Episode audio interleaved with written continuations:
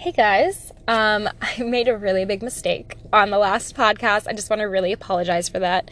Um, I noticed that in order to listen to it in its entirety, you would have to pause and press the play button a billion times to listen to it. So annoying. I'm so sorry. It was my first podcast. I was trying to figure it out. I think what ended up happening is that it got cut up by the times that I was pausing it because there was traffic coming by. But we're going to move on. Hopefully, this one's better, and hopefully, you're not going to have to pause during this one. I think I figured it out. So, with that being said, I'm going to talk about today's subject. Uh, which I am filming this the same day I did the first one. I just wanted to make sure I had another one for you guys. um, and we're going to talk about sex and OCD. If you're uncomfortable with the subject of sex, I would say definitely feel free to click off right now. I know it's not a subject for everybody, but I know a lot of people are struggling with it, and a lot of people have problems with that with ROCD. So I want to make sure I address it and in a non judgmental way. I totally am not judging at all with this. And so, talking about sex in general doesn't make me uncomfortable. Um, I ended up taking a sexuality class in college, and we learned a lot about sex and the myths and stigmas against it. And I am very comfortable talking about this. And so I'll answer any questions that you have. If you have any more at the end of this podcast, feel free to reach out to me. I'll easily address it. Don't feel uncomfortable at all. So I see that um, sex and libido problems often come with ROCD, and it's something that not a lot of people talk about. Um, you don't really see a lot of it even when you look up ROCD on YouTube or any sort of um, platform that talks about OCD, and it's something that's normally not talked about because of all the stigma attached to sex in general. People are really uncomfortable talking about their sex life, especially when it's not really doing what you would like it to. So, when you're having a sex problem or a sexual dysfunction problem in any way, shape, or form, people are, are feeling so guilty about it and so embarrassed. Um, some people might feel like they're not a woman or they're not a man for not being able to perform in sex. And that's a really hard feeling to deal with. Um, but you're definitely not alone with it. And a lot of people experience it, even if they don't talk about it. So I want to talk about the different kind of factors that can come into play that could really impact your sex life. Um, the first one I'm going to talk about is just the difference between the two different types of that I have seen. I'm sure there's more. Um, I see the very polar opposites normally whenever I'm on the support page or um, whenever I talk to someone with ROCD or OCD or mental health um, issues in general. Um, you can either be using sex as a way to verify how your relationship is going. So if I have sex with my partner tonight, it shows that we're doing well. Or if um, we have sex like five times a week, it shows that we're in love and we're still very much into each other, and it proves that I do actually love my partner. Then you see it in the polar opposite. So people that aren't interested in sex at all and they have no libido at all and they just don't want anything to do with it and they used to at some point in their life, or maybe they haven't, but a lot of people have in their past. And so now they're thinking, oh, I'm not in the right relationship because I'm not interested in having sex with this person. Or I'm interested in having sex with this person, but I'm not orgasming when I'm having sex with this person, so there must be something going on. Now, this is what I really want to get into. There are many different reasons why you might be struggling with this. The first being medical reasons. Did you start any new medications recently? I noticed there's a lot of problems with libido tied into anxiety medication and birth control. Those two, especially, I hear a lot about impacting um, your sex life. Depression medications. Any sort of mental health medication can really impact it. If you have a health problem, you were just put on a new medicine. See if that's part of the side effects to have a low libido or an increased libido. If you have, for instance, bipolar disorder, and during your manic phases, you're so, so sexual, and then when you're going through depression, you're not sexual anymore. That can also be a reason. Check out those factors. See if there's a medical thing going on. See if there's a mental health thing going on. That might lead you in the right direction of fixing the problem. Keep in mind, too, if you're just not feeling good on a daily basis, you have anxiety, you have a health problem that makes you nauseous all the time or makes you fatigue all the time, you have a chronic health problem or whatever it is, that can play into whether or not you're going to be interested in having sex with a person. If you're depressed, a lot of people aren't interested in the same things they used to be interested in. You might be really tired all the time. Did you start a new job? Is your job life a little hectic? Are you really stressed out with your everyday life? Do you have children that you have to watch over and there's a lot of different changes going on and you're just really overwhelmed? Those things really impact people. Talking about an ROCD level of things, especially if you are constantly analyzing your relationships, how are you not analyzing your sex life? Are you analyzing it when you're having sex? Are you questioning, am I enjoying myself right now? Am I feeling okay right now? Is my partner enjoying it? Um, why am I not able to have an orgasm right now? Am I even enjoying it at all?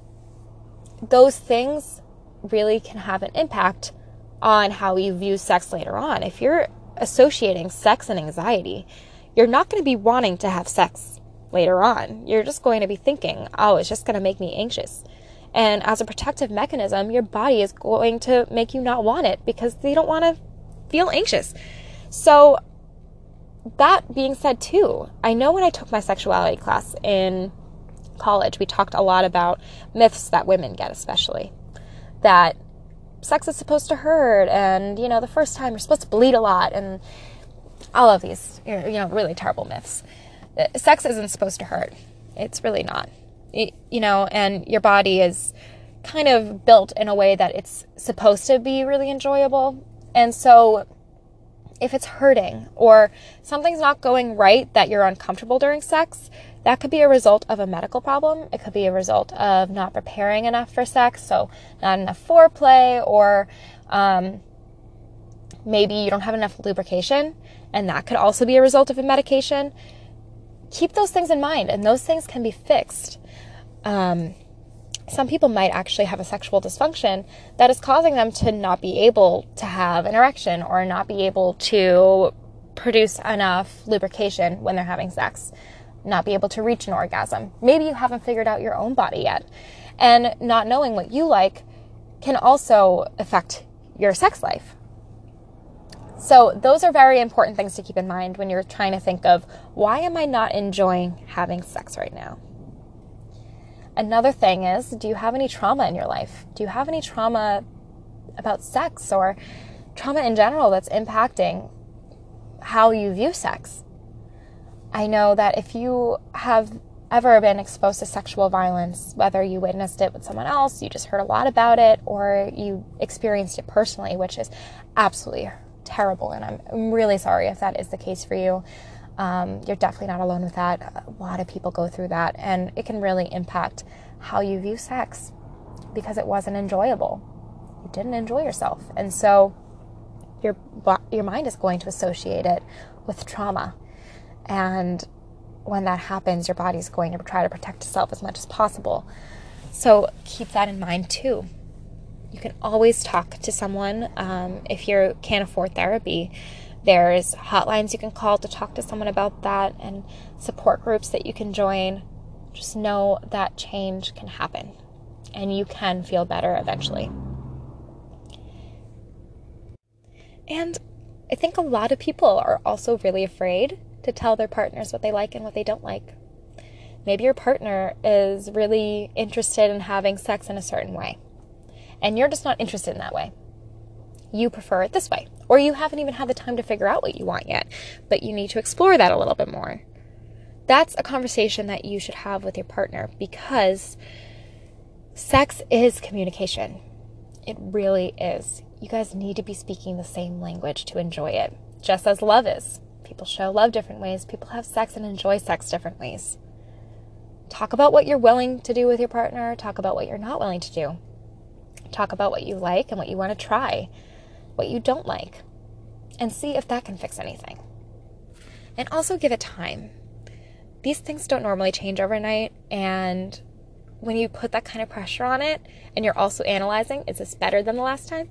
That can also just cause anxiety and too much stress. You're not going to enjoy it. So, what I recommend is obviously, if you're consenting, I would never really tell anybody to engage in sex if they really, really don't want to. If that's the case, you really don't want to have sex, respect that. Respect that you are not ready to, that you don't want to, because you don't want to traumatize yourself by putting yourself in a situation just to try to get over it.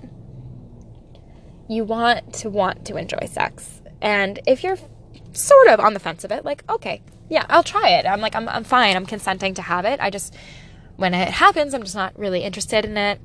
Um, but I'm totally fine having it. I recommend trying it then. Have sex with your partner and try to be present in the moment and try not to analyze it. Hard to do, easier to say than done. But, you know, really feel everything that's going on. Focus on how certain parts of your body feel. When you're, you and your partner are kissing, how does their lips feel against yours? What are what do their lips taste like? Small things like that. You know, really trying to bring yourself out of the anxious loop that's going on and really just be present and notice if your partner respects you and you respect your partner at any point if you're not interested in having sex anymore and they are respectful they'll stop if you tell them to um, and if they don't, then that's a whole different situation. And I really feel for you if you need anything in that sort of circumstance, please reach out. I can easily talk to you about that and so empathetic towards that. But, you know, see see what can happen if you're willing to put yourself in there and you're out of your head a little bit more. And keep in mind, it's very normal not to be interested all the time. It's normal to not always want to have sex. For you and your partner, if your partner isn't interested in having sex, also very, very important that you respect that. Um, consent is super important for them too. Um, you definitely don't want to pressure anybody to be doing anything that they don't want to do, and you don't really want to pressure yourself too much to do something that you don't want to do.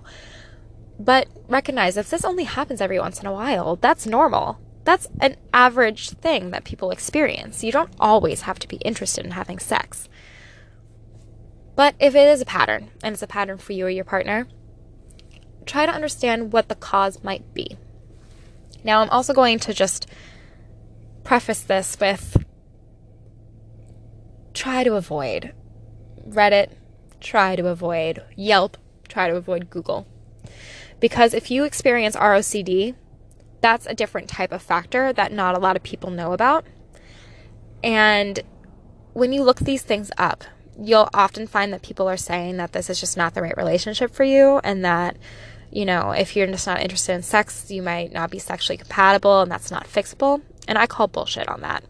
Probably shouldn't be swearing in this but i do. I call bullshit on it because everyone's situation is so different and sometimes people just don't want to try to fix those things sometimes it's a deal breaker for some people and that could be for them that's their choice. They have the autonomy to do that. They have the choice to do whatever they feel the most comfortable with. But if this is something you really want to work on and you really want to strengthen with your partner, know that it's possible to do that. You know? It, it's not a lost cause, and it really doesn't always mean that there's something wrong with your relationship. And if it does mean that there's something wrong with your relationship, and this isn't, like I say in the last one, it's very different with abusive situations and when sex isn't consensual or there's a lot of things that are going um, wrong with respect and um, safety. It's different. But if you have a very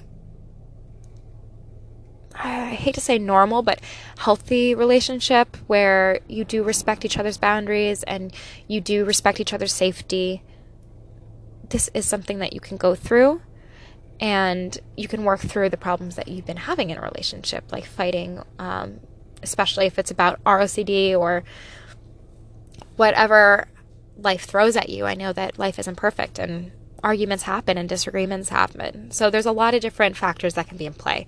I don't want you to think that your case is a lost cause because it isn't. So hang in there, get through it. You will. And if by the end of it, you really just don't want to have sex anymore, know that that's totally okay too. Some people are asexual and some people are just not interested in having sex. And even that that wasn't you to begin with, if you still don't want to have sex, but you still want to be with your partner, that is your choice. You have that right. You have the autonomy to do it. You have the choice to stay with your partner and love them, and they have the choice to do that to you too, despite any sort of sex problem that you might have or any sort of sex issue that you might have. I don't know if that's the right way to phrase it. But um, you can definitely love someone without having sex with them. And there are people that respect that and make a relationship work without sex. There are a lot of different things you can do. So, like always, if you have any other questions, anything that you want me to talk about in these podcasts, please let me know. You can reach out to me on the support page. You can reach out to any of the others on a support page. You'll notice a lot of people really go through the same stuff, and it's really awesome. Course, like last time, I really want to introduce you to another sort of mindfulness exercise to get you into the present moment for the time being. I know talking about this stuff can be really stressful. So, this time especially, I want to focus on breathing. How are you breathing right now? When we're anxious, oftentimes we start feeling like we're hyperventilating, and that can cause a panic attack if you're not already having one. And it's not fun, it's not comfortable. It can't hurt you. You're going to survive, you'll be okay. But it is very uncomfortable. So, we're going to do a little exercise where I want you to focus on your breathing. So, we're going to breathe in through the nose and out through the mouth.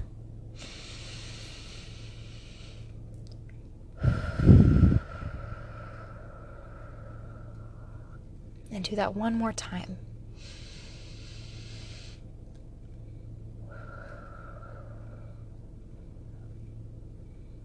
Now I want you to notice your normal breathing pattern. So breathe as you normally would. And I want you to focus on each breath that you are having. Notice how each one is a little bit different than the, the last one. None of them are identical, none of them are the same. How are you breathing? Are you breathing rapidly? Are you breathing slowly? How do you feel with your breath right now? How does your body feel? Do you have a stomach ache? Are you feeling good? Do you have a headache? What's going on right now in your body? Pay attention to that.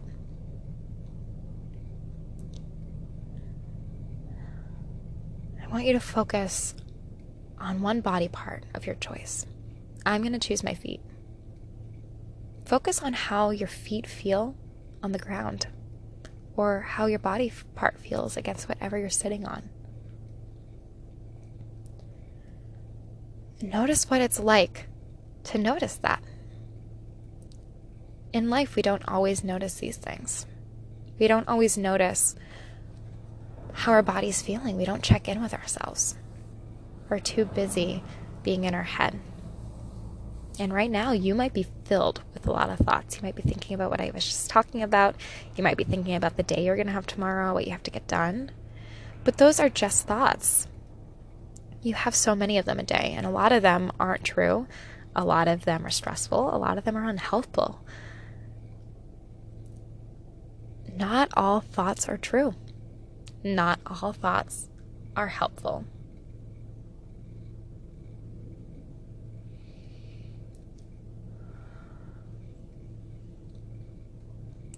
Imagine your thoughts as clouds just passing by, or cars driving by on the road. Notice them, but you don't have to engage in them. You have a really unhelpful thought, that's okay. You just notice it. It's just a thought, it's going away. Let's think of a new one. There's a new thought coming in. You're not trying to silence your mind. Don't try to do that. That's not helpful. Your mind is meant to think allow it to do that. Just notice that you have the choice whether or not you want to pay attention to the thoughts you're having right now. Do this as long as you feel is necessary. And when you're ready, you can come back to the real world and see how you feel. It takes some practice to get used to, but hopefully over time, you'll be able to kind of ground yourself clear your mind a little bit. As always, I'm really glad that you came and joined me today and talked about this really tough subject to talk about with me. I'll see you guys soon. Bye.